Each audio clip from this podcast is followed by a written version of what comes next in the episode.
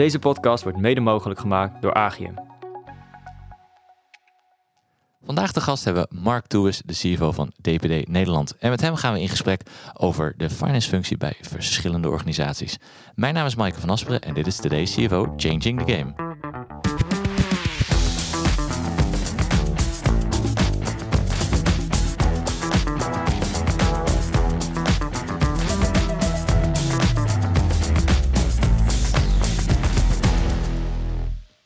Mark, welkom. Leuk dat je er bent. Dankjewel, dankjewel. Heb je er zin in? Ja, zeker. Het is, uh, het is eigenlijk de eerste keer dat ik zoiets doe. Kijk. Dus ik vind het ontzettend leuk om, om te doen. En ik uh, praat graag over de functie, hoe die zich ontwikkelt. Dus ja, met plezier. Ja, dat moet goed gaan komen. Ja. um, kan je heel even iets over, over jezelf vertellen? Jezelf even introduceren. Wie is Mark Toes? Ja, zeker. zeker. Um, ja, ik ben 55 al. Dat voelt heel oud, maar ik voel me eigenlijk ook heel jong. Uh, dat doe ik door veel met jonge mensen te werken. Dus daardoor blijf je jong en kun je ook uh, nog lang mee. Ja. Um, ik uh, ben getrouwd, drie kinderen. Ik woon net onder Amsterdam. En de jongste is deze week na de broer en zus ook naar Amsterdam vertrokken. Notabene met de, de kennismakingstijd van de studentenvereniging betrokken. Dus dat is een beetje het privé ja. gebeuren. Um, ja, en ik, ik werk nu voor DPD Nederland. Uh, en dat is uh, na een periode bij Nutritia, 13 jaar, 14 jaar Philips. Uh, tussendoor is dat eigenlijk mijn, mijn derde grote werkgever. En sinds een paar jaar geef ik ook les aan, aan de universiteit, aan de controllersopleiding. Het vak Strategic Finance. Ja. Daar kunnen we dadelijk wel wat meer over zeggen wat dat inhoudt. Ja. en dat, dat vind ik misschien wel even de leukste dingen die ik doe. Kijk, ja, want ik ken jou inderdaad wel als iemand die. Uh, jij praat in ieder geval graag over, over het vakgebied en de verschillende ontwikkelingen. Dus wat, wat dat betreft moet dat het komend uur wel, uh, wel goed gaan komen. Daar heb ik alle vertrouwen in. En, en hoe voelt het nou trouwens, nou een leeg nest te hebben? Want nu is de laatste uitgevlogen. Dus... Dat, uh, dat is heel goed. Kijk.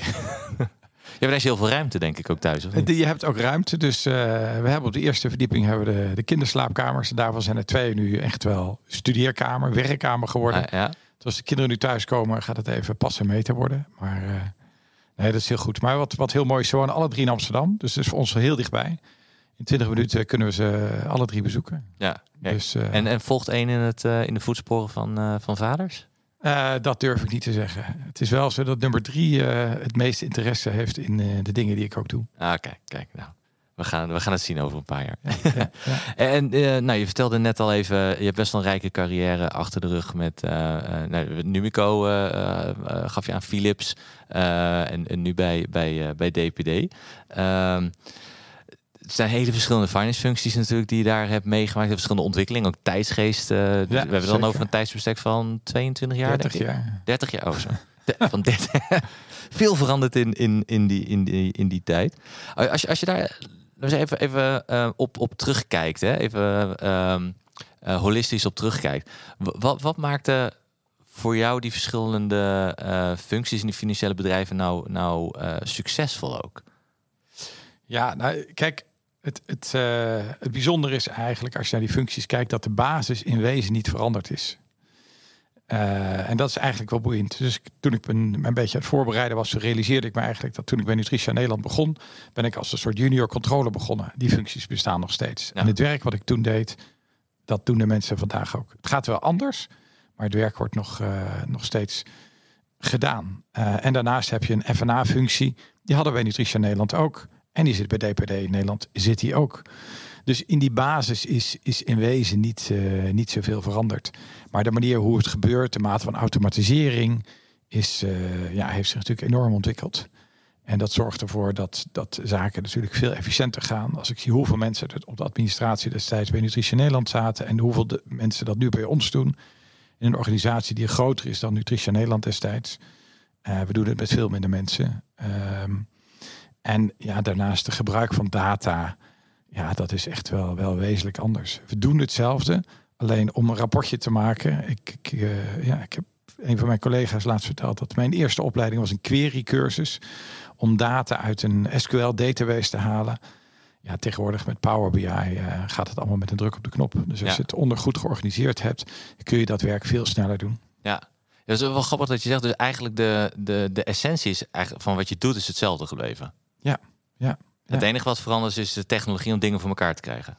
Ja, dat denk ik wel, ja. Ja, ja, ja, ja. Ja, en daarnaast is het wel zo dat eh, het, het verschilt enorm per onderneming. Hè. Eh, DPD Nederland is een organisatie met eh 500 miljoen omzet. We hebben eh, ongeveer 3000 mensen voor ons werken, deels in dienst en deels als, eh, als uitzendkrachten in onze operatie. Ehm dat is een, een vrij lokale organisatie, zoals Nutritia Nederland destijds ook. Ehm, DPD als groep in Europa is overigens de, de pakketonderneming met het grootste netwerk in heel Europa. Eh, heeft een omzet van 15 miljard, maar is zeer decentraal. Als je dat vergelijkt met een bedrijf als Philips, ehm, is, is extreem centraal georganiseerd. En daar zit wel een ding in wat de afgelopen 20, 30 jaar ook veranderd is. Eh, Philips, heel centraal georganiseerd, maakt heel veel gebruik van shared service centers. Dat doet een DPD niet. Maar dat is naast de automatisering denk ik toch ook wel een hele belangrijke ontwikkeling. Want 30 jaar geleden werd dat eigenlijk, in ieder geval in mijn beleving, nauwelijks gebruikt. Ja. ja, bij Numico was dat waarschijnlijk ook niet. Daar had je ook geen shared service center. Nee. Ik weet niet precies hoe, eh, hoe dat bij Numico is, onderdeel van Danone. Ja. Eh, ik ga ervan uit dat dat vandaag ook meer centraal georganiseerd is. Dat er ook meer gebruik ge- gemaakt zal worden voor shared services. Ehm, maar dat, dat was destijds absoluut niet het geval. Het was allemaal lokaal. En DPD is in Nederland ook allemaal lokaal. We hebben notabene onze, ook onze eigen systemen. Dus ga naar België, daar heb je een ander systeem. We hebben JD Edwards, daar wordt met AFAS gewerkt. In Duitsland met SAP gewerkt. Ja. Dus Ja. En dat, dat, dat, is, dat is trouwens wel grappig, want dat verschil, eh, die verschillende ERP-systemen, of het, de maat aan verschillende ERP-systemen, was je wel gewend bij Philips. Want daar had je ook 40 systemen, heb ik ooit een keer gelezen, waar je op een gegeven moment mee werkte. Ja, dat, dat klopt. Eh, maar het waren wel 40 SAP-systemen. Ja, Dus ja. dat is een, een, een heel groot, uiteindelijk wel een groot verschil. Eh want bij Nutritia waren ook 40 verschillende systemen. Nou, dat, in Nederland was het Oracle, hadden ze in Duitsland overigens ook SAP. Ehm, eh, op het moment dat je allemaal SAP of, of Oracle of wat dan ook gebruikt, dan is het gebruik van shared services ook een stuk makkelijker. Omdat die processen ja, op details wel kunnen verschillen, maar in de basis toch wel heel vergelijkbaar zijn. Ja. En dan kun je, eh, wat Philips had. Philips had voor finance in India eh, in 2017 13, 1400 mensen werken. Ja, dat, dat, dat kan eigenlijk alleen maar als je van vergelijkbare platforms gebruik maakt. Ja, dus dan moet je eerst gaan eh, standaardiseren om eh, te kunnen gaan centraliseren daarvoor. Ja, dat, eh, dat is altijd, altijd de discussie. Dat was tien jaar geleden al de discussie. Als je het naar een shared service center brengt, ga je dat dan eerst proberen te standaardiseren. Nou, ik, ik, mijn overtuiging is eigenlijk in een, in een decentraal bedrijf is het ongelooflijk moeilijk om dat te gaan standaardiseren. Je kunt wel je grootboek harmoniseren. Dat hebben we bij Nutritia uitgedaan. Ehm, maar met dezelfde systemen werken, dat standaardiseren en dan centraliseren is, is wel behoorlijk lastig hoor. Uiteindelijk denk ik dat je, als je, een als je wilt, allemaal wilt gaan harmoniseren, dat, dat je wel voordeel hebt als je dat wel bij elkaar brengt. Ja, ja. Als je, maar als je nou eh, nog even terugkijkt hè, op die drie verschillende werkgevers, drie hele verschillende eh, omgevingen waar je in eh, actief en ook verschillende fases van zo'n organisatie. Ehm Numico onderdeel van, van, eh, van, van de grotere Danone, Frans bedrijf zeg ik dan even uit mijn hoofd. Ja, dat was wel na mijn tijd. Hè? Dus Ja, ik ben tot 2005 heb ik daar gewerkt. Dus ik heb uh, Nutritia altijd als, als zelfstandige beursgenoteerde onderneming meegemaakt. En is dat, uh, uh, ja, dat, dat is trouwens dan nog, uh, dat is inderdaad wel, wel een goede inderdaad, ja, want dat, uh, dat, dat klopt. Maar het was wel de fase waar de organisatie in zat, heel anders dan de fase bijvoorbeeld waar Philips in zat, wat ook, ook beursgenoteerd was. Ja, nee, dat is het, het, het, totaal verschillende bedrijven. Ja, want als je dan, als je dan naar die financiële functie kijkt, van, van toen, dat, dat, dat, daar zat natuurlijk enorme groei in, uh, in, in de organisatie. Je vertelde net een voorbeeld met, uh, met, ja. met, met Benink als, als ondernemer erachter. Dat bedrijf is enorm hard gegroeid, uh, ook toen, ja. jij, toen jij wegging daarna. Vraagt dat nou andere dingen van een financiële functie om succesvol te zijn ten opzichte van toen je bij Philips daar bezig was, of nu bij DPD? Want er zijn natuurlijk drie hele verschillende organisaties in hele verschillende fases. Ja, Um, kijk, in grote lijnen zijn Nutritia destijds en DPD vandaag zijn wel vergelijkbaar. Allebei decentraal georganiseerde bedrijven. Tegenwoordig, ja. ik ga ervan uit dat Numico vandaag veel centraler is. Ja. Maar zeker de tijd toen ik er werkte was het heel decentraal. Uh, op het hoofdkantoor werkte een klein groepje mensen. maar het gebeurde echt in de landen. Ja. Eh, Nederland, Engeland, Duitsland, eh, Frankrijk, grote organisaties. Eh, en dat is hoe DPD ook georganiseerd is. En dat betekent dat je het, het hele finance team eigenlijk bij elkaar hebt zitten. Ja. Dus eh, we hebben bij DPD Nederland hebben een finance team van eh, eh, iets meer dan 25 mensen. Dus we hebben debiteuren, crediteuren, grootboek en controle. Dat zit allemaal in een hoek bij elkaar. Ja. Ehm, Philips daarentegen was veel meer gespecialiseerd. Dus daar had je een team van een paar honderd man die zich voor het hele bedrijf bezig hielden met de inkomende facturen. En die zaten allemaal in Pune in India. Dus de, de dimensies zijn anders en ook de samenwerking is anders. En voor beide valt wat te zeggen. Ehm, het decentrale past bij het ondernemerschap. DPD is, eh, wordt wel een federator model genoemd, een federatie van bedrijven. Ja. En de argument daarvoor is lokaal ondernemerschap. Eh, dus dat betekent dat een bedrijf als DPD in, in Nederland veel wendbaarder is dan dat Philips dat lokaal is. Ehm, maar de- het gevolg is dat dus een, een finance team zit ook allemaal lokaal. Gebruik van shared services bij, bij DPD kan ik me nauwelijks voorstellen. Althans niet over landen heen. We gebruiken selectief wel bepaalde taken, we besteden wel uit, maar eh, niet, dat, dat is land voor land. Ja. Ehm, dus dat betekent, op het moment dat je die functies bij elkaar hebt, heeft het met name voor de mensen best grote consequenties. Het betekent bij ons dat als er een factuurprobleem is, dat de, de controle die hoeft maar tien stappen te zetten en dan kun je het oplossen. Ja. Eh, bij Philips, ja, dan moet je wel weten welk, welke afdeling je moet zijn. Eh, je moet de juiste kanalen weten en je moet de mensen weten te bereiken. Je moet ook met tijdzones on- zones omgaan. Dus die, die hele manier van werken is heel anders. En het heeft daarnaast ook consequenties voor carrièreontwikkeling. Ehm, het is, kijk, het is bij een bedrijf als Philips vandaag zo. Je, maakt, je begint met carrière te maken binnen een veel gespecialiseerder vakgebied. Ja. Eh, dus je kunt als junior accountant kun je opwikkelen, ontwikkelen binnen dat accounting stuk. Terwijl bij DPD, eh, ja, daar zijn eh, een van onze junior controllers is ooit begonnen op facturatie. Dus we hebben, bij ons hebben de mensen de kans om over afdelingen heen makkelijker te groeien. Het zit allemaal dicht bij elkaar, dus we kijken op een andere manier naar de kwaliteiten van mensen. Eh, en proberen ze op die manier ja, door het bedrijf te ontwikkelen. Maar het is wel zo dat ja, ehm, als iemand een jaar of vier, vijf op controle gezeten he- heeft en die is ambitieus, ja, dat wij niet zoveel mogelijkheden hebben. Terwijl dat bij Philips, ja, daar zijn de mogelijkheden als je bereid bent ook internationaal eh, te gaan werken, zijn enorm. Ja, ja. Dus zeg maar hoe je werkt, hoe het, mensen met elkaar samenwerken is heel anders. En ook hoe mensen carrière maken. En daarbij speelt ook, eh, maar goed, dat is een, een iets ander soort dimensie. Ehm, het vinden van mensen in de huidige arbeidsmarkt is natuurlijk sowieso al best eh, een serieuze uitdaging. Ehm, maar DPD is ook een, ja, in, wij zitten in de regio Eindhoven. Eh, we zitten 15 kilometer bij ASML vandaan. De high-tech campus zit in de buurt. Dus er is een enorme concurrentie voor, Ja. voor goede mensen. En dan zijn we ineens een relatief klein bedrijf. Dus ja, het is weer, dat brengt weer ander soort uitdagingen met zich mee. Ja. En maar zie, zie je dan, want je zei in het begin ook dat je eh, eh, eigenlijk ziet dat hetgeen wat finance doet eigenlijk niet heel erg veranderd is. Dus dat zie je dan waarschijnlijk ook wel terug. DPD doet finance waarschijnlijk niet hele andere dingen dan bij Philips. Ehm, kan ik dan zo voorstellen. Ehm, zie je wel dat in, in, de, in de nuances er wel verschillen zijn van hoe finance binnen, binnen die, die verschillende organisaties werkt. Dat je toch ziet dat er kleine nuanceverschillen zijn hoe je het bij DPD doet ten opzichte van hoe je het bij eh, Philips doet, hetgene wat je doet.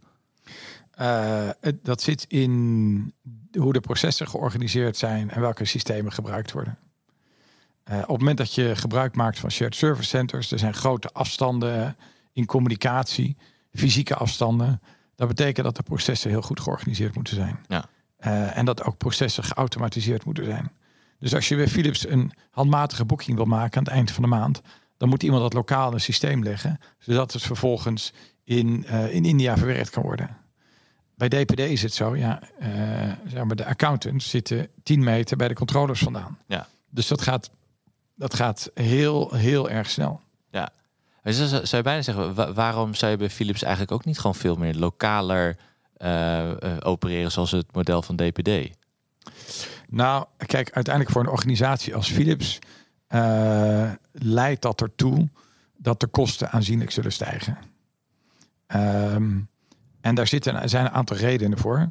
Philips is een, uh, om te beginnen een, een ander soort bedrijf. DPD kan decentraal georganiseerd zijn. Want wij halen en brengen pakketten. We halen pakketten op, die sorteren we en die brengen we weer weg. En heel veel van het werk gebeurt lokaal. Ja. Um, bij Philips is het zo. Philips is een, een, een, een zeer ja, gecompliceerd bedrijf uiteindelijk. Dus als je een scheerapparaat in Amerika koopt, uh, dan is de, de scheerkop gemaakt in Drachten. Uh, de kans is groot dat het in China in elkaar is gezet, het hele scheerapparaat. Ja. En dat het in Amerika verpakt is. Dus je kunt je voorstellen dat die hele supply chain is veel ingewikkelder. En daar hebben wij helemaal geen uh, zeg maar last van. Um, dus dat vraagt dat het bedrijf, dat de mensen in het bedrijf over allerlei schakels heel goed met elkaar samen kunnen werken. En dat ze ook dezelfde taal spreken. Uh, um, taal niet alleen geschrift, maar ook cijfermatig. Dat, dat je met één grootboek werkt.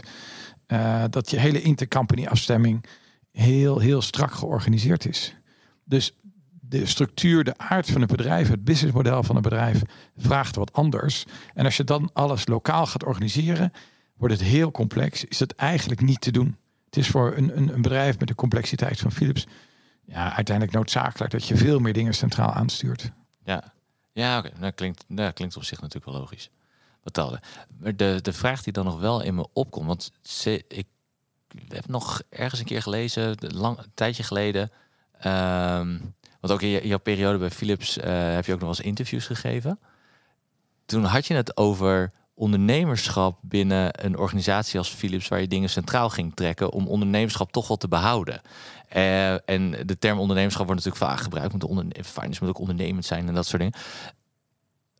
Maar waar zit dan? Want, want net zeg je, uh, bij DPD kan je juist ondernemend, kan je wat meer ondernemend zijn, dat je lokaal uh, georganiseerd bent. Philips is, is wat uh, complexer qua uh, um, internationaal, qua structuur, supply chain, et cetera.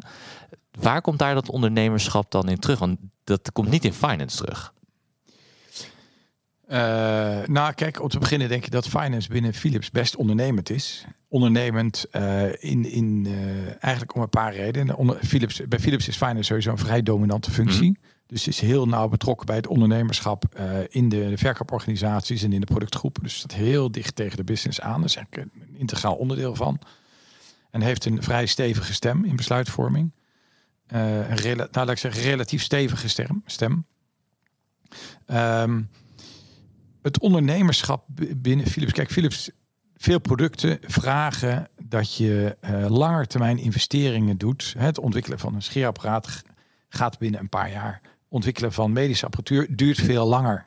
Ja. Dus dat betekent dat je uh, met de landen, de verkooporganisaties en de productgroepen heel goed samen moet werken om de juiste keuzes te maken die voor de klanten vandaag, maar vooral ook morgen heel goed zijn. Dus ik denk dat ondernemerschap er zeker ook is, maar op een andere manier wel invulling uh, uh, aangegeven wordt. bij DPD is de, de business behoorlijk dynamisch. Corona heeft bij ons tot uh, 30, 35 procent meer volume geleid Ja. in, in anderhalf, twee jaar tijd. Ja, dat, dat, dan heb je een wendbare lokale organisatie nodig om daar snel mee om te kunnen gaan. Als dat centraal georganiseerd was, dan met centrale besluitvorming hadden dingen niet zo snel georganiseerd kunnen worden als, Nee. als nu. En die hebben natuurlijk ook veel minder het gevoel bij die lokale business. Want de Nederlandse markt is misschien net weer anders dan de Duitse markt, de Franse markt, de Belgische markt, noem maar op. Daar zitten natuurlijk wel. Daar zitten, Ja, het businessmodel is, is, eh, is op zich wel vergelijkbaar.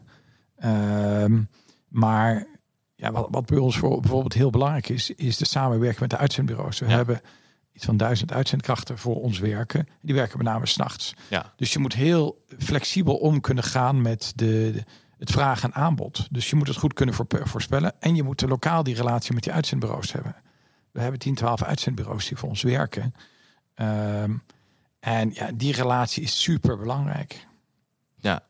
En, en die, die dynamiek die je dan net, net, net schetste, dan merk je dat dan minder. Heb je dat minder erg nodig bij een organisatie als, eh, eh, als, als een grote beursgenoteerd bedrijf als, als Philips? Omdat dat. Het is misschien wel com- complexer. Maar aan de andere kant zijn, nou, wat je zegt, die relatie met, met de, de, de uitzendbureaus, dat is eigenlijk net zo complex iets. Alleen op een veel kleinere schaal en voor één land specifiek. Ja, ehm, kijk, ik, het heeft ook een beetje met marktdynamiek te maken. Ja. Uh, de markt voor scheerapparaten of medische apparatuur, die, die, die, die, die is niet zo volatiel als de markt waar, uh, waar een DPD in zit. Dus dat is een groot verschil. Dus dat betekent dat je ja, dat toch op een andere manier kunt managen. Ook denk ik ook wel wat meer centraal kunt doen. En wat een groot verschil is, de investeringen die gedaan worden om nieuwe producten te ontwikkelen, zijn dermate groot bij bedrijven, bedrijven als Philips, dat je dat. Nou, ik wil niet per se zeggen centraal, maar die samenwerking tussen productgroepen en landen is ongelooflijk belangrijk. Ja. Want je kunt niet een, uh, een, een ehm, uh, scanners ontwikkelen voor alleen Nederland. Dat doe je voor wereldwijd of een groot gedeelte van de wereldmarkt. Dus dat, dat vraagt een ander soort samenwerking internationaal dan, uh, dan ja. bij bedrijven als DPD. Ja. En als je dan naar, naar, je, naar je periode bij uh, uh, Numico kijkt, hè, is, is het dan... Ik zeg trouwens steeds Numico, maar klopt dat nou wel? Ja, dat is een beetje verwarrend. Numico staat voor Nutritia Milupa Cow Gate. Uh, het is oorspronkelijk Nutritia. En als je een schappen in de Nederlandse winkels kijkt, en dat kun je ook in Frankrijk en andere landen zien, dan, dan zie je Nutritia ook als, productenmerk staan, zeg maar. En dat is wat de mensen hier in Nederland ook kennen. Want we kennen natuurlijk ook uiteindelijk Chocomel, Fris, die waren ooit ook nog van, van Nutritia. Dus de, de ja, ja, ja, 1997 ooit naar okay. Friesland overgegaan. Ah, oké. Okay. Um, maar dus Nutritia is echt zeg maar, gekoppeld aan uh, zeg maar, het merk in de markt, hè, wat de ja. consumenten kennen. Numico is ooit bedacht als eh, naam voor, het, eh, voor de holding. Uh, Milupa is een Duits bedrijf wat in de jaren negentig door uh, Nutricia is overgenomen. En Cow Gate is een Engels bedrijf wat lang geleden ooit door Nutricia is overgenomen. Ja, zo, dus daar komt Numico vandaan. Ja. Maar dat is eigenlijk niet veel meer dan de naam van de holding. Nee, oké, oké, oké, oké. Nou, dan, dan, dan blijf ik gewoon Numico zeggen. Ja, ja, ja. maar als je dan uh, uh, uh, even, even dat weerspiegelt net ook op, op, op Numico. Hè? Waar, waar zat dat dan voor jouw gevoel ehm, decentraal versus decentraal? als je dan DPD en Philips er te tegenover zet. Want je zit dichter tegen het DPD-model aan. Maar ja, dat is, dat is, wel interessant. Ik heb me die vraag de afgelopen dagen ook wel gesteld. oorspronkelijk Nutritia was, was behoorlijk lokaal. Ja. Uh, Nutricia doet uh, melkpoeder, doet potjesvoeding, graanproducten, Bambix, Nutrix, dat soort producten. Uh, traditioneel werden dat soort producten allemaal lokaal gemaakt. Hè? en dan heb ik het over 30, 35 jaar geleden. Ja. Dus de melkpoeder die in Nederland kocht, lang geleden, werd in Nederland gemaakt. Bambix, Nutrix werd in Nederland gemaakt. Want voeding, dat kun je moeilijk van de ene kant van de wereld naar de andere kant van de wereld verschepen. Dat kan met melkpoeder wel, maar andere producten kan dat veel moeilijker. Ja. Daar wil je een wat, wat kortere supply chain hebben. Dus traditioneel was het wel een, een, een lokaal bedrijf. Uh, en dat is tot eind jaren 90 zo gebleven. En uh, eigenlijk vanaf 2001, 2002, toen ook nieuw management kwam, toen is dat opgeschoven naar meer centraal. Nutritia had in die tijd, ik meen iets van 13 productiefaciliteiten in heel Europa, waarvan er veel lokaal voor, voor een cluster van landen uh, produceerden. En er is. Uh, 2003 was dat denk ik, is ervoor gekozen om veel meer een Europese strategie te gaan uh, uh, ontwikkelen. Dus is ervoor gekozen om productie van melkpoeder uh, te centraliseren in een beperkt aantal fabrieken. Om toch uiteindelijk gewoon efficiënter te kunnen produceren, maar ook je kwaliteit op een beperkt aantal locaties goed te kunnen doen. Dus Nutritia is echt wel opgeschoven in de aansturing van decentraal naar meer centraal. En dat is iets wat in uh, zeg maar vanaf 2002, 2003 echt op gang is gekomen. Uh, gedreven vanuit de business. Want op het moment dat je dan ook in Polen gaat produceren voor Europa, dan gaat dat vragen dat je Europese aansturing krijgt op al je productiefaciliteiten. Ja. En dat gaat ook betekenen dat je marketingcampagnes stapje voor stapje meer centraal gaat ontwikkelen. Ja. Dus er werden voor het eerst eigenlijk toen producten ontwikkeld die in heel Europa in één keer uitgerold werden. Ja. En, en zag je daar maar dan ook uh, aan de finance kant de dingen wat centraler getrokken werden? Ja, zeker. Um, er gebeurde eigenlijk een paar dingen. Het bedrijf werd georganiseerd van een, um, zeg maar een decentrale landenorganisatie in een productgroeporganisatie. Dus er werd een, een, uh, een productgroep babyvoeding en een productgroep klinische voeding gemaakt. Ja. Met management in Nederland voor die productgroep. Dat was compleet nieuw. Uh, en alle landen werden vervolgens opgehangen binnen die structuren. Dus het was in, in Hongarije, net als alle andere landen, had je één landenorganisatie, werd in tweeën geknipt. Dat is natuurlijk best een impact. Dat betekent, op zich lijkt dat investeringen, maar heeft uiteindelijk tot focus geleid uh, op bepaalde productgroepen. En heeft, heeft het ook mogelijk gemaakt om dat meer centraal op een meer geharmoniseerde manier uh, te gaan organiseren. Waardoor je verpakkingen, labels, allemaal dat soort dingen ja, wat meer op een geharmoniseerde manier kunt doen. Voor finance heeft dat betekend, ja, op het moment dat je een, een hoofd van babyvoeding creëert, ja, die heeft behoefte aan transparantie van zijn cijfers. Ja. Dus uh, zo ben ik uiteindelijk als, als CFO van babyvoeding begonnen in, uh, in 2003, begin 2003. Omdat die productgroep was gecreëerd en er was behoefte aan management. En uh, ja, het was natuurlijk wat kleiner bedrijf. Dus ja, zo ben ik daar beland. Ja, en toen moest jij, toen moest jij ook een, een finance functie op gaan bouwen. Althans, ja, de structuur ja, stond er niet, dus je moest mensen ja. bij elkaar gaan, gaan brengen. Dus dat, uh, dus dat zijn we gaan doen. We hebben een heel klein team toen, echt een geweldig leuk team uh, gemaakt voor babyvoeding toen. Ja. Want je zegt dan klein team, maar hoe, hoe klein is klein dan? Ja, een hand, handvol mensen. Het was echt een, een, een, een zeg maar business control team voor, uh, voor babyvoeding. Ja. Met en... iemand verantwoordelijk voor Eigenlijk was het, hebben we dat stap voor stap opgeknipt naar de productgroepen. Dus iemand die meer bij de zuigelingenvoeding zat. Iemand die meer bij de, de, de potjesvoeding zat. Uh, en iemand die meer bij de Bambix Nutrix-achtige producten zat. Zo hebben we dat verdeeld. En is natuurlijk iemand die voor de rapportage zorgde. En, uh, ja. Ja, en, en, en laten we zeggen, de accountingkant aan de achterkant, werd dat dan soort van centraal uh, getrokken? De accounting zat natuurlijk, de boekhouding bleef lokaal zitten. Die bleef ook oké. En maar er was natuurlijk een rapportagesysteem wat opnieuw ingericht is, waar, ja. we, waar de, de productgroepen ook hun informatie uithaalden. Ja, ja. Dus, dus eigenlijk, je kan, je, kan je dan eigenlijk stellen dat je toen ook een beetje begon met uh, um, het opzetten van een business control afdeling? Dat is uh, precies wat er gebeurde. Ja. Ja. Maar was dat daarvoor bestond, bestond ja, business control is natuurlijk iets wat, wat op een gegeven moment ergens in mijn hoofd altijd in de jaren 2005, maar dat was toen ik een beetje actief werd in finance, een soort geïntroduceerd werd. Was het daarvoor eigenlijk ook al dat, dat mensen met business control bezig waren? Waren? Of?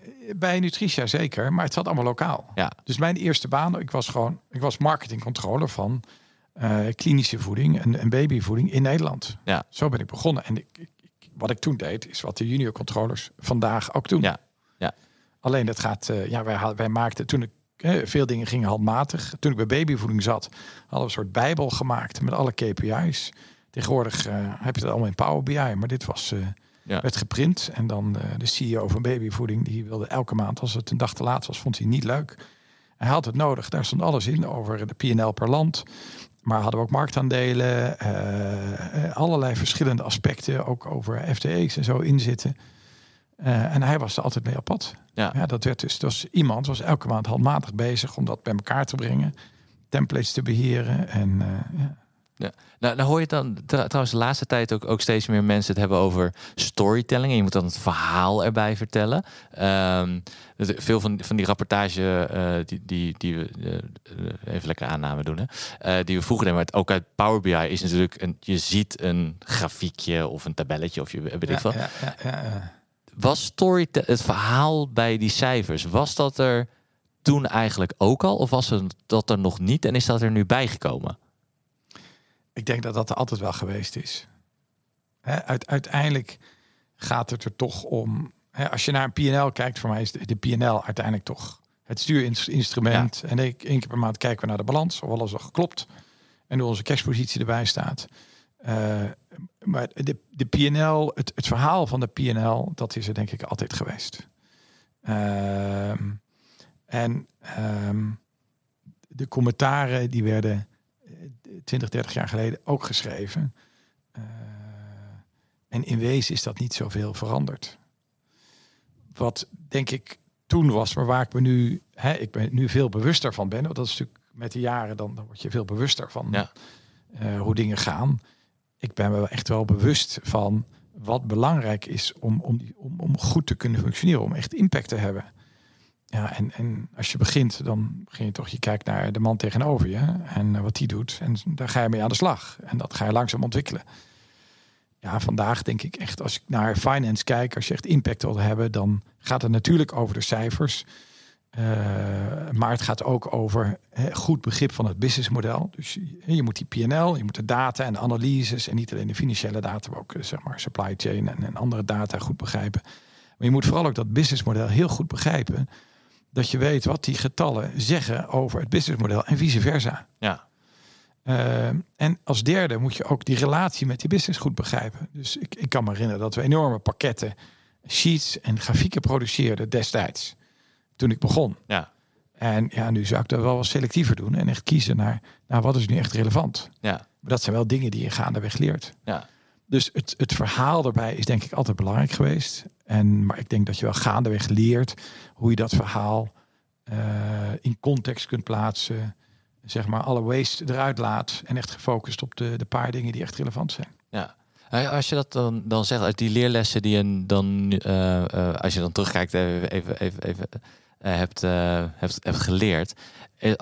Als CFO van DPD zijnde, in hoeverre, hoe pas je dat dan toe op de mensen binnen financiële, af, financiële functie? Want je kan natuurlijk binnen bij DPD, ook met een opdracht en, en, en, en een missie. Heb je dit dan gelijk erin in meegenomen? En op welke manier probeer je dat dan toe te passen dat jouw mensen dit vanaf begin af aan eigenlijk allemaal al meekrijgen? In plaats van dat ze het misschien na een aantal jaren een keer door hebben of leren. Ja, kijk, de, om te beginnen, de uitdaging bij DPD was, uh, was anders. Uh, het is belangrijk om te weten dat DPD in, in zeg maar, de fase 2020, 2021 echt door een enorm turbulente periode is gegaan. Hele sterke groei. Uh, we hebben ook Brexit gehad, heeft best een impact ja. gehad op uh, ja, hoe gaan we dan de stromen naar Engeland, voor ons belangrijke stroom, hoe gaan we die goed organiseren. Um, dat de, de vraag eerder was hoe zorgen dat het team met de juiste ook, ook technische competenties uh, bij elkaar hebben en houden. Dat is stap 1 geweest. En vervolgens bij het invullen van zeggen we de, de business control rollen. Uh, we hadden een aantal tijdelijke krachten. Bij de invulling daarvan zijn we echt wel op zoek gegaan naar mensen die niet alleen die cijfermatige kant, maar ook die verbinding met de business goed kunnen maken. die dat businessmodel snel kunnen bevatten. Dus dat, ik denk dat het meer bij de invulling van de rollen, dat ze mm. daar de business control rollen met name, dat we dat proberen te doen. Ja, maar het, het, snappen van een businessmodel, dat is in principe niet heel moeilijk, toch? Um, uh, je moet er de tijd voor nemen. Het risico is dat je ergens begint en er niet bij stilstaat. Um, en, en dus je moet je heel bewust zijn van hoe zit het businessmodel in elkaar maar ook van de materialiteit van, van verschillende zaken. Je moet dat, dat model ook in elkaar kunnen trekken, begrijpen waar, welke kosten zitten waar in het proces. Waar zit de toegevoegde waarde die je levert. Uh, daar de prijs, de kosten en de prijs uh, aan, uh, aan kunnen hangen. en dat gaat, gaat iets verder dan ja, een plaatje van het businessmodel. Ja, ja. maar is, is, is het zo dat als je als finance het businessmodel wil snappen versus als een businessman het businessmodel wil snappen, dat daar een verschil in zit van hoe ze naar kijken? Dat, dat denk ik wel. Um, dat, is zo. Uh, kijk, ik, ik, had het net over de financiële kant. Voor mij begint het uiteindelijk bij, als je bij een bedrijf zit, dat je goed kijkt naar wat is de waardepropositie van dat bedrijf. Hoe kan ja. deze organisatie nou het verschil maken?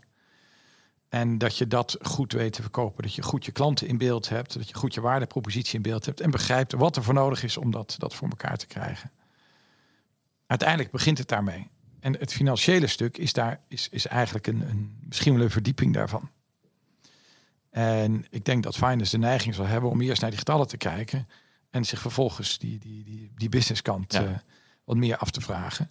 Terwijl iemand vanuit marketing of commercie, die zal veel meer vanuit de klantenkant ernaar kijken. Ja. Ja, dat kan, dat, dat kan ik me ook zo voorstellen. Ja, ja, ja. ja en soms een, een, um, soms is ook een, een, een model of een waardepropositie die hebt dus een verhaal. En een verhaal is niet altijd direct uit te diepen in, in uh, uh, kosten of geld de, daar, daar, daaronder. Soms ook een soort, ja, soort van geloof. Dat klopt. Toch? Ja, ja, ja, ja, dat klopt. Ja. ja. En als je nou, uh, want je zei in het begin ook, had je het over uh, strategic finance. Dat, dat geef jij, uh, daar geef je ook, ook les in. de eerste vraag die toen gelijk bij me opkwam is, wat is, wat is strategic finance? Ja, dat is de, die vraag stel ik ook altijd aan de studenten. Dus Ja. we beginnen altijd de eerste Wat antwoord krijg je dan? Nou, dat antwoord loopt, eh, is, loopt zeer uiteen. Eh en dat hangt ook een beetje van eh, hoe, in, in hoeverre de studenten zich voorbereid hebben. Ja?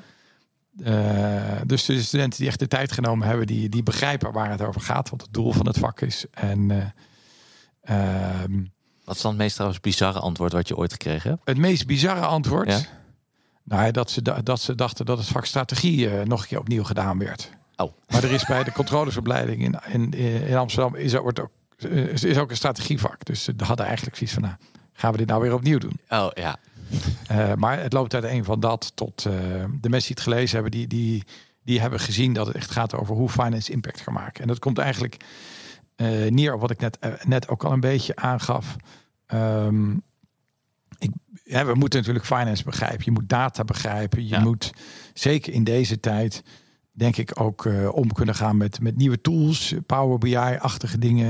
Je hoeft de dashboards misschien niet allemaal te maken en de data lake bouwen zeker niet. Hè, dat, daar zijn mensen die dat, dat veel beter kunnen. Maar je moet wel die, de, de vertaling kunnen maken van die getallen. En je moet de, de hoofd- en bijzaken eruit kunnen halen, de analyses kunnen maken. En dan de, de volgende stap is de verbinding maken met het businessmodel. Dus als je die enorme brei van data hebt, moet je kunnen begrijpen wat is relevant voor ons businessmodel. Ja. En je moet vervolgens die verbinding maken met, met de business. Dus ik vind het heel belangrijk in, in onze organisatie dat de businesspartner voor operatie en commercie, dat die, hè, ze staan met één been in finance. Maar wat ik nog belangrijker vind, is dat ze met het andere been, en dat is het stevigere been eigenlijk wat mij betreft, in die business staan. Onderdeel van het commerciële management team, onderdeel van het operations management team zijn. Uh, en ik heb liever dat ze daar meer tijd besteden dan, dan binnen finance. Uh,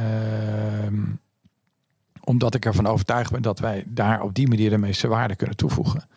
En dat brengt ook gelijk dat je goed die relatie, dat is zeg maar de derde dimensie van het, van het verhaal, de relatie met, uh, met die mensen goed begrijpt. Finance mensen zijn over het algemeen wat blauwer. De commerciële mensen zijn misschien wat geler, wat roder van profiel. -hmm. Dus je moet begrijpen, ja, hoe communiceer je met die mensen? Als wij heel veel details gaan brengen, uh, dan kan het zijn dat je die mensen binnen 30 seconden kwijt bent. Ja. Dus dat moet je begrijpen. Dus je moet je ook soort van kunnen verplaatsen in die mensen. Ja. En wat voor die mensen relevant is. Ja. Maar, ster maar ster sterker nog is, uh, je kan zeggen dat, dat, dat uh, de businessmensen veel meer rood en geel zijn. Maar die verschillen natuurlijk ook wel. Dus je moet eigenlijk nog wel de persoon tegenover je snappen. Dat klopt, ja. Ja, ja. Dus ik zou... Eigenlijk is het uh, een stuk van het programma bijna een, een, een, een programma leer jezelf kennen en leer je je businesspartner kennen. Ja. Uh, op wat voor manier dan ook. Hè. Er zijn natuurlijk allemaal prachtige tools voor. Maar daar tijd in investeren, dat is echt, echt belangrijk. Ja, ja. En, en, en dan, dan zeg je ook dat, dat je voor de mensen die in de operatie en, en de business zetten, um, van, vanuit finance dan, die um, met één been staan ze in finance, met één been, dat andere been is eigenlijk nog wel belangrijk, dat is echt, echt, echt het model uh, snappen. Um, om uiteindelijk wel die vertaling te kunnen maken naar uh, wat de impact is voor de organisatie. Want dan komt het uiteindelijk moet natuurlijk altijd wel een soort. Elke ja. beslissing heeft een impact op een organisatie. Ja. Financieel gezien uiteindelijk. Ja, het is wel essentieel voor die mensen om te snappen wat een, een bepaalde beslissing gaat betekenen voor uh, de financiële positie van het bedrijf. Mm -hmm. En is die, uh, is die kennis naar jouw uh, idee nog voldoende aanwezig, ook bij nieuwe mensen die nu op de arbeidsmarkt terechtkomen? Want het lijkt soms wel eens met, omdat heel veel dingen geautomatiseerd worden, mak, eigenlijk heel veel dingen hoeven, zouden we in principe niet meer hoeven te doen, is dat je een soort kwijt, de basis een beetje een soort van kwijtraakt. Nou, daar is, ik, uh, ik geloof wel dat er een risico is met de FP&A-functies. De grote bedrijven hebben natuurlijk ja. FP&A-functies waar mensen helemaal losgaan met de data en analyses maken, inzichten geven. En dat is natuurlijk ja. toch wel een soort van hot. Um, ja, de basis goed begrijpen. En is een, een halfjaartje op de boekhouding werken van ja, hoe, komt nou, hoe komen die getallen nou tot stand?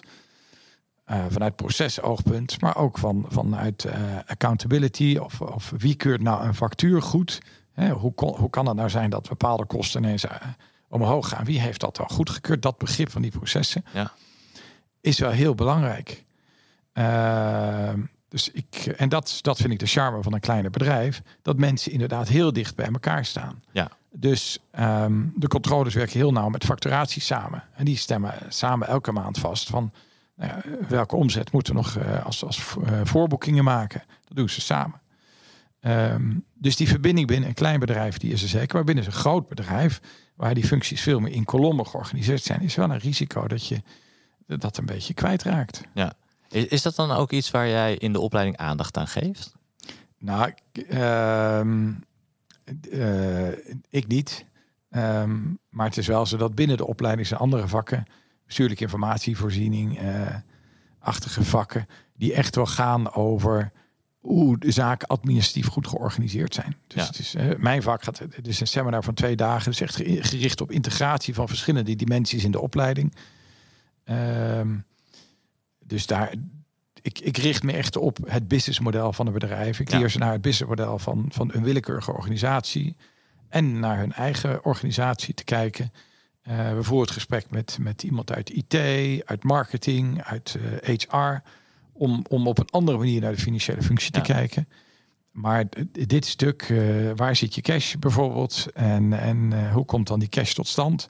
En ja, we hebben het leuk op een indirecte methode uitgerekend. Maar staat het er ook echt? Weet je wel, dat, dat, uh, dat zit bij andere vakken. Ja, okay. maar uiteindelijk, eh, als je dan strategic finance even zou ontleden, is het wel, het is wel de plek waar eigenlijk alles samenkomt. Want je had het net ook over, je hebt iemand van IT, iemand van, van HR, je hebt allerlei verschillende mensen die je volgens mij ook terug laat komen dan in, uh, in, in die twee dagen. Dus strategic finance is wel daar waar alles binnen zo'n organisatie samenkomt. Nou, dat is uh, dat, dat zou iets te veel eer zijn. Oh. Uh, eigenlijk wat ik probeer is, is een, een iets andere extra dimensie toe te voegen aan uh, ook aan de opleiding. Want de opleiding is uh, en, en veel dingen. Hè, als je het over finance transformatie van de afgelopen tien jaar hebt, gaat over shared service centers, gaat over data analytics, et cetera, ja. et cetera. Dat gaat over de, de, de, de, ik, heb, ik gebruik die cirkels, drie cirkels die elkaar overlappen. Dat gaat echt over die finance en data cirkel. Ik probeer mensen het, het inzicht te geven dat het belangrijk is om ook op een andere manier naar je functie te kijken. En hoe gebruik je die data nou? Uh, hoe kun je, uh, als je het gesprek met marketing hebt, welke vragen moet je dan naar marketing stellen? Dus de, we hebben een, uh, een gastdocent Joris Lak van Albert Heijn. Ja, die, die, die, die vertelt een, een prachtig verhaal over zeg maar de, de, de acht of tien vragen die finance en marketing moet stellen. En daarmee maak je de verbinding tussen en wat finance doet en wat marketing doet en wat belangrijk is voor dat bedrijf. Dus ik probeer meer op een iets andere manier naar de, de functie en de rol te laten kijken. Uh, daar mensen ook over na te laten denken. Een stuk reflectie komt een aantal keer terug in het programma. Uh, dan dat ik uh, probeer alles bij even op één hoop ja, te doen ja. in twee dagen tijd. Ja, ja. eigenlijk, eigenlijk komt dus neer dat je veel meer naar buiten toe kijkt. En met buiten bedoel je even buiten je financiële functie. Ja, eigenlijk de, de, de, misschien een van de, de, de kapstokken uh, aan het begin van het programma is een onderzoek wat door Frank Verbeten is gedaan mm -hmm. uh, van de UvA. Uh, waar die een hele serie vragen gesteld heeft aan finance mensen en aan business mensen. En dan het verschil in antwoorden bekijkt. Ja. En dat gaat over hoe snel reageert finance, het begrip van de business, nou, meer van dat soort vragen. En dan zijn er verschillen in perceptie, hoe finance naar finance kijkt. Ja. zegt finance, nou wij reageren 80% van de gevallen op tijd. En dan zegt de business, wij vinden dat het 30% van de gevallen is. En die verschillen zijn enorm groot. Uh, en ik denk dat raakt een beetje de kern van het vak. Dat we bewuster moeten zijn, ook hoe andere functies naar ons kijken. Dus hoe we daarmee samenwerken. Um, en, en hoe wij hoofd- en bijzaken van elkaar scheiden. En om dat te doen moet je juist dat businessmodel heel goed begrijpen. Ja, zijn, zijn er, no, no, ik vind het wel grappige die, die noemen. Zijn, zijn er nog andere dingen die uit dat onderzoek zijn gekomen die, waarvan ik, daar zie je toch duidelijk een, een kloof tussen die, die, die, die, ja, tussen de, de verschillende functies. Tussen finance en, en business of marketing of IT. Nou, dit, dit gaat veel over de samenwerking. Dus daar, daar gaan eigenlijk al die, die ja. vragen over. En de perceptie die finance van zichzelf heeft en de, en, en de business van finance heeft. Ja. Dus er gaat over besluitvorming, inzicht in de business. Meer van dat soort zaken. Ja, maar waar, uh, wat, wat, wat, zijn, wat zijn nog wel opvallende uh, conclusies daar, daar eigenlijk uit? Waar, waar, waar, zit, waar zit nou groot, dat grootste perceptie? Gehad? Wat denkt finance dat ze heel goed doen, waarvan de business denkt, oh. Nou, ik vond uh, de snelheid van, uh, van, van, de respons vond ik wel heel, heel verrassend. Ehm, daarnaast is het ook wel belangrijk om een beetje vanuit verschillende functieprofielen te kijken. Hè? Want de behoefte van, en dat is ook een beetje het doel van het vak. De behoefte van HR is anders dan die van marketing. Ja. Uh, finance en HR in veel organisaties werken nou samen. Als je naar de, de, de kleurenprofielen kijkt, als je het helemaal plat slaat, dan ligt dat ook wel dichter bij elkaar dan uh, als je een, een marketingfunctie en, en, en finance hebt. Dus uh, er is misschien niet helemaal een generiek antwoord, want eigenlijk zou je de, de perspectieven van de, de, ja. de business. Um, dus zie je wel dat dan de, de toegevoegde waarde die finance vindt dat ze toevoegen versus wat andere functies vinden dat daar een groot verschil tussen. Er zit een, ja, er zit best een verschil tussen. Ja. Ja, ja, Maar de kern van hè, wat ik, de, de, studenten moeten uiteindelijk een paper schrijven. Want je moet je. En dat is dan, het is heel leuk om een vak te doen, het te organiseren, maar uiteindelijk moet ook een cijfer gegeven worden. En daarvoor uh, kun je een examen maken. En in dit geval laten ze een paper schrijven over hun eigen organisatie. Oh, dus ze moeten uh, een business model canvas uh, maken over hun eigen organisatie. ze moeten naar een eigen functie kijken en, en dan ook kijken hoe kijkt een andere functie naar hun functie en hoe kan dat verbeterd worden. Um, en eigenlijk wat ik eigenlijk hoop en ook vraag aan ze, ga met die andere functie in gesprek. Um, want dat opent de ogen van de mensen. We zijn vaak als finance te veel bezig met alle dingen die we elke dag moeten doen. Ja. Alle rapporten die we moeten maken, analyses die we moeten maken. En we zijn ook bezig om onze eigen functie uh, te ontwikkelen. Um, maar door in, in je eigen, door bij die ontwikkeling van je eigen functie ook met andere mensen buiten je functie te praten, krijg je daar een heel ander perspectief op. het risico is, als we het zelf allemaal gaan bedenken, dat je een beetje met oogkleppen op ja. uh, dat gaat doen. En dat is misschien wel de belangrijkste boodschap um, die, die ik hoop dat de mensen meenemen. Ga in gesprek met de andere functies. Niet alleen over de getallen, maar ook over hoe zij naar jullie kijken. Wat vinden ze nou van die rapporten? Wat lezen ze? Ja. Um, en soms zeggen we van, nou, uh, laten we die tien rapporten eens niet sturen, kijken wat er gebeurt. En dat is soms verstandig om te doen. En dan blijkt inderdaad dat allerlei dingen gewoon weg kunnen. Uh, maar soms zijn de behoeften ook anders. Uh, bij ons is, is in toenemende mate behoefte en inzicht in winstgevendheid per klant. Dus hoe kunnen we dat dan ontwikkelen? Ja. En dat haal je alleen maar uit het gesprek met, met die functie. Dus ja. daarom vind ik het ook zo belangrijk dat die business partners, de finance business partners, vroeger noemen we dat gewoon een controller. Ja. Dat die met één been, ja, precies. Je hebt ook een business navigator, heb je ook, hè? Ja, nee, dat is uh, precies prachtige termen. maar uh, ik zat destijds ook in het managementteam van babyvoeding van, uh, in, in Nederland en, en uh, Oost-Europa, et cetera. Dus de, um, maar dat, het, het, gaat er eigenlijk om dat je met elkaar dat gesprek hebt. Dat ja. je, en dat je ook de tijd maakt om dat te doen. Want dat gaat de kwaliteit van je werk verbeteren. En, en mensen vinden het ook gewoon leuk om feedback te geven. Dus door dat gesprek aan te gaan, krijg je met die mensen een, ook, ook een ander soort relatie. Het, het, het kan ook een verdieping geven in de ja. relatie met de mensen in de business. Ja. En, en nou zei je in het begin van, van het gesprek ook dat je uh, ziet dat uh, technologie heeft wel in die zin veel veranderd als het gaat ook om de, de omvang en de mogelijkheden die je hebt als financiële functie. Ja. Je ziet dat je met minder mensen kan je nu eigenlijk meer doen en je kan meer inzicht eruit krijgen door, door technologie. Zou het ook nou, is heeft natuurlijk steeds meer ook die self-service BI-achtige uh, uh, tools, of ja, self-service tools, dat een business zometeen misschien niet meer die, die business control of die business navigator of die hoe je hem ook wil noemen nodig heeft, omdat hij eigenlijk zelf alle analyses kan, kan maken. Is, zou dat een, een volgende stap kunnen zijn, denk je? Uh, nou, het is natuurlijk een vraag die, uh, die vaker opkomt. Um, uiteindelijk denk ik toch dat dat voor finance altijd wel een dergelijke functie zal zijn. Um, kijk, uiteindelijk willen we ook gewoon een, een, een, jaarplan om onze prestatie te kunnen meten, om, ja. om budgetten te kunnen verdelen, zodat mensen empowered zijn om dingen te doen. Dus er moet wel ergens een budget ontstaan. Ja. Uh, en het kan best zijn dat je over een paar jaar met AI gewoon je budget kunt maken. Dat je bepaalde gegevens invoert, dat het budget eruit komt. En dat, ja. uh, maar ook iemand zal dat weer moeten managen. Uh, dus het kan best zijn dat we dat uiteindelijk met minder controllers kunnen doen. En dat de competenties van controllers zich, zich nog meer ontwikkelen in het begrip van dat businessmodel en, Ja. eh, en die relatie, echt het begrip van de business. Maar er zal wel iemand die vertaling moeten maken ergens. En zelfs als je door AI laat, laat doen, je kan het klakkeloos aannemen, maar je moet het altijd ter discussie stellen natuurlijk. ja, en ehm, iemand moet het ook organiseren. Ja, iemand moet wel dat proces organiseren. Het aantal mensen wat, wat facturen verwerkt vandaag is vele maanden minder dan vroeger. En dat betekent dat de mensen die verantwoordelijk zijn voor in, in accounts payable, die, eh, die hebben een ander soort rol gekregen. De, de bedrijven die vergaand geautomatiseerd zijn, die hebben nauwelijks mensen die met inkloppen bezig zijn. Hooguit mensen die vragen moeten beantwoorden. Ja. Eh, en mensen die dat hele proces managen, die die systemen goed begrijpen.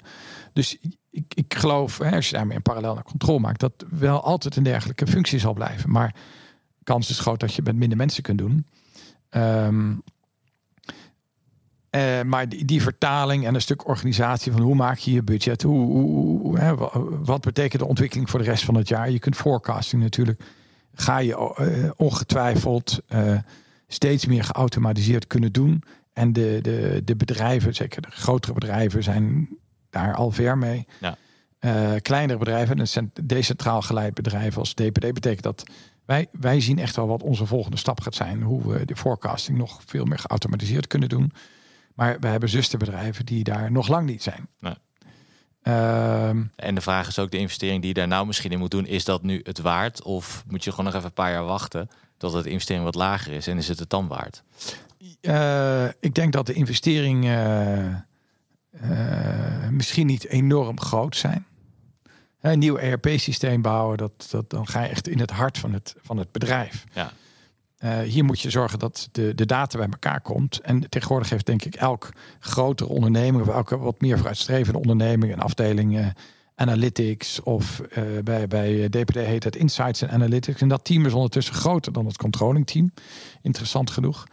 En die houden zich bezig. Hè, in, in, in de helft van de mensen houdt zich daar bezig met de bouw van een, een data lake. En zorgen dat informatie ter beschikking gesteld gaat worden Ja. aan de verschillende functies. Dus een, een, een stuk van dat, wat, het werk wat finance misschien doet in andere bedrijven, ligt bij DPD in, in die INA-afdeling, Insights and Analytics. Eh, dus uiteindelijk denk ik wel, we begonnen met de vraag, eh, die controlling functie, hoe zit dat dan in de toekomst? Ik denk dat die blijft, maar dat die wel wat, wat anders ingevuld eh, zal Ja. worden. En dat daarmee de eis, de verwachtingen van die rol misschien ook wel wat, wat gaan veranderen. Ja. Ik wil even naar de laatste twee vragen gaan. Ja, de tijd vliegt alweer. Eh is, ehm, je hebt nou de- de- drie verschillende bedrijven eigenlijk hebben, we het nu over gehad. Waarbij eh, in drie verschillende fases. eh, waarbij je allemaal met die finance functie aan de slag eh, bent gegaan. Er is niet een blauwdruk voor hoe je een financiële functie in moet richten. Dat, dat, dat lijkt me eh, best wel lastig, omdat bedrijven echt enorm verschillen. Maar zijn er wel belangrijke eerste stappen die vergelijkbaar zijn in alle drie de bedrijven die je hebt gedaan om die functie naar een volgend niveau te brengen? Eh, die stappen zijn wel heel verschillend geweest. Ja, ja, ja. Ehm, kijk, bij, bij Nutritia hebben we. was toch met name de vraag: hoe kunnen we de informatievoorziening verbeteren? Ja. Met name in, in de fase toen van, van decentraal, dat het bedrijf centraal georganiseerd werd, zijn we begonnen met een rapport van vijf, zes sheets te maken. Hoe kunnen we nou ervoor zorgen dat je in één document inzicht hebt in hoe gaat het nou in al die landen? Met de winstgevendheid, eh, wat is de bijdrage? Eh, hoe gaan de debiteuren? Eh, wat zijn de marktaandelen? Allerlei verschillende dimensies. en dat zijn we begonnen met, met ja, in Excel, wat helemaal gestandardiseerd was. En wat we op een relatief makkelijke manier konden consolideren. Dat was echt gericht op hoe gaan we het transparant maken. Ehm, bij Philips was, denk ik, in, in de rol toen ik verantwoordelijk was voor de transformatie van de functie, was het uiteindelijk toch wel het kostenniveau van de financiële functie was een hele belangrijke trigger. Was eigenlijk het burning platform in 2012 om wat te gaan doen. Om wat er aan shared, in shared services zat, om dat verder te gaan uitbreiden. Ehm dus een heel ander soort, soort startvraag. Eh, bij DPD lag, lag de vraag toen ik kwam veel meer in...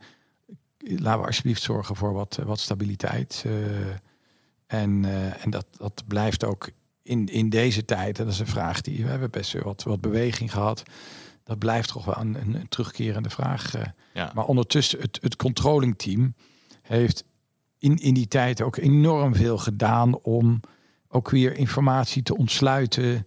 Dus eigenlijk wat ze bij Nutritia deden op, op babyvoedingsniveau, op groepsniveau, wordt in, in Nederland door het controlling team ook eh, heel actief gedaan. Ja. Dus eh, de, de dashboards zijn ontwikkeld. Er zijn veel meer analyses nu beschikbaar, waarbij we die hele keten uit elkaar kunnen trekken.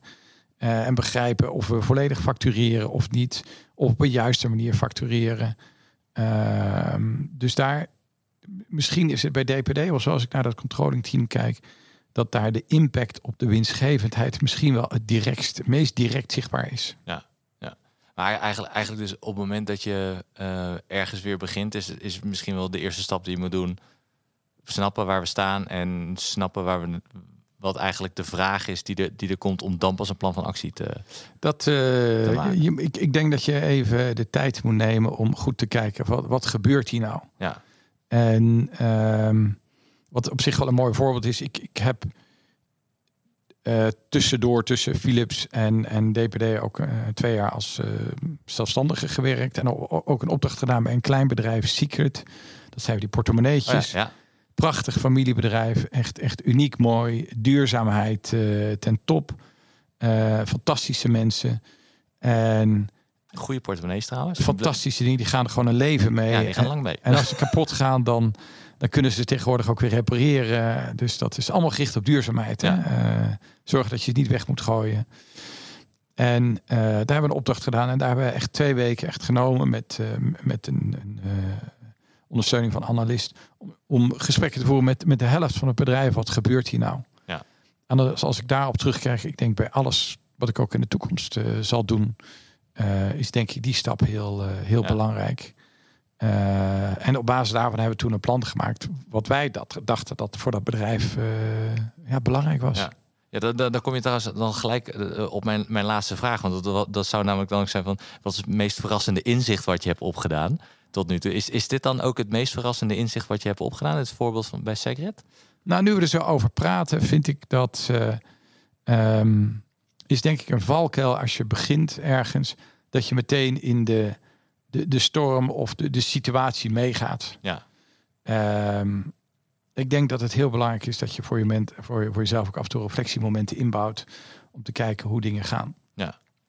Eh, ook als je er ergens al wat langer zit. En nu, ik, nu we er zo over praten, zit ik ook gelijk weer natuurlijk even aan DPD te denken. Ja. Hoe gaan dingen? En eh, stellen we onze, steken we on- in onze energie in de juiste dingen.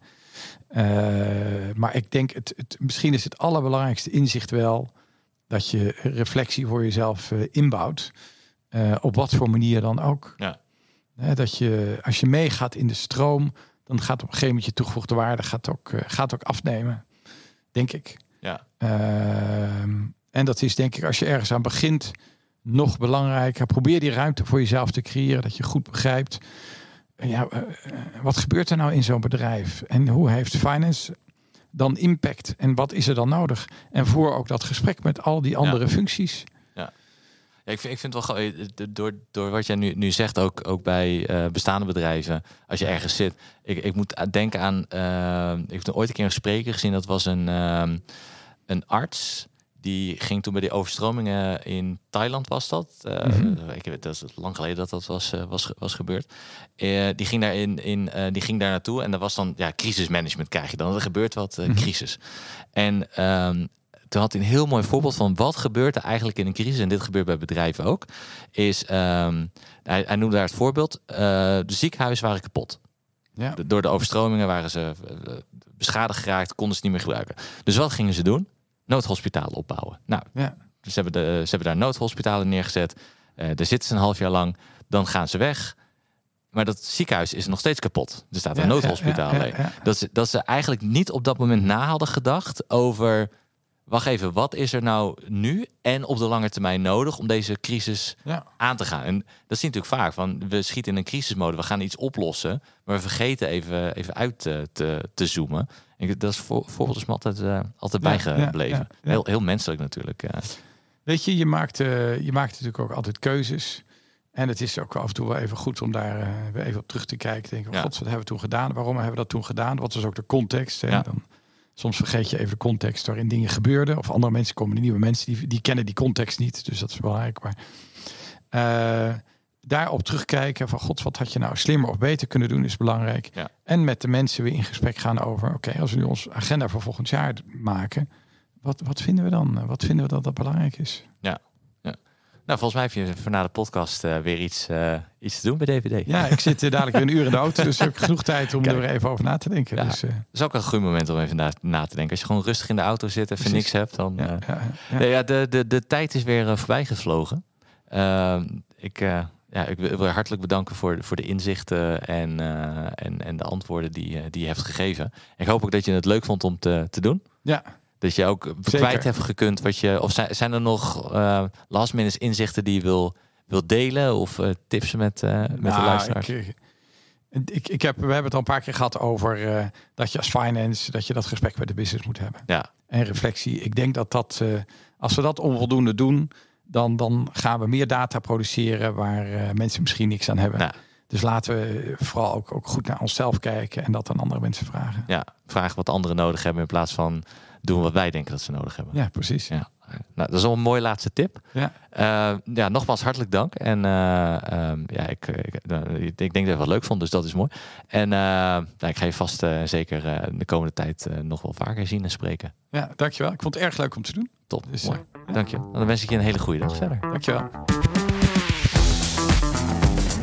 Vond je dit nou een leuk gesprek en wil je meer verhalen horen van CFO's? Volg ons dan op ons Agium kanaal.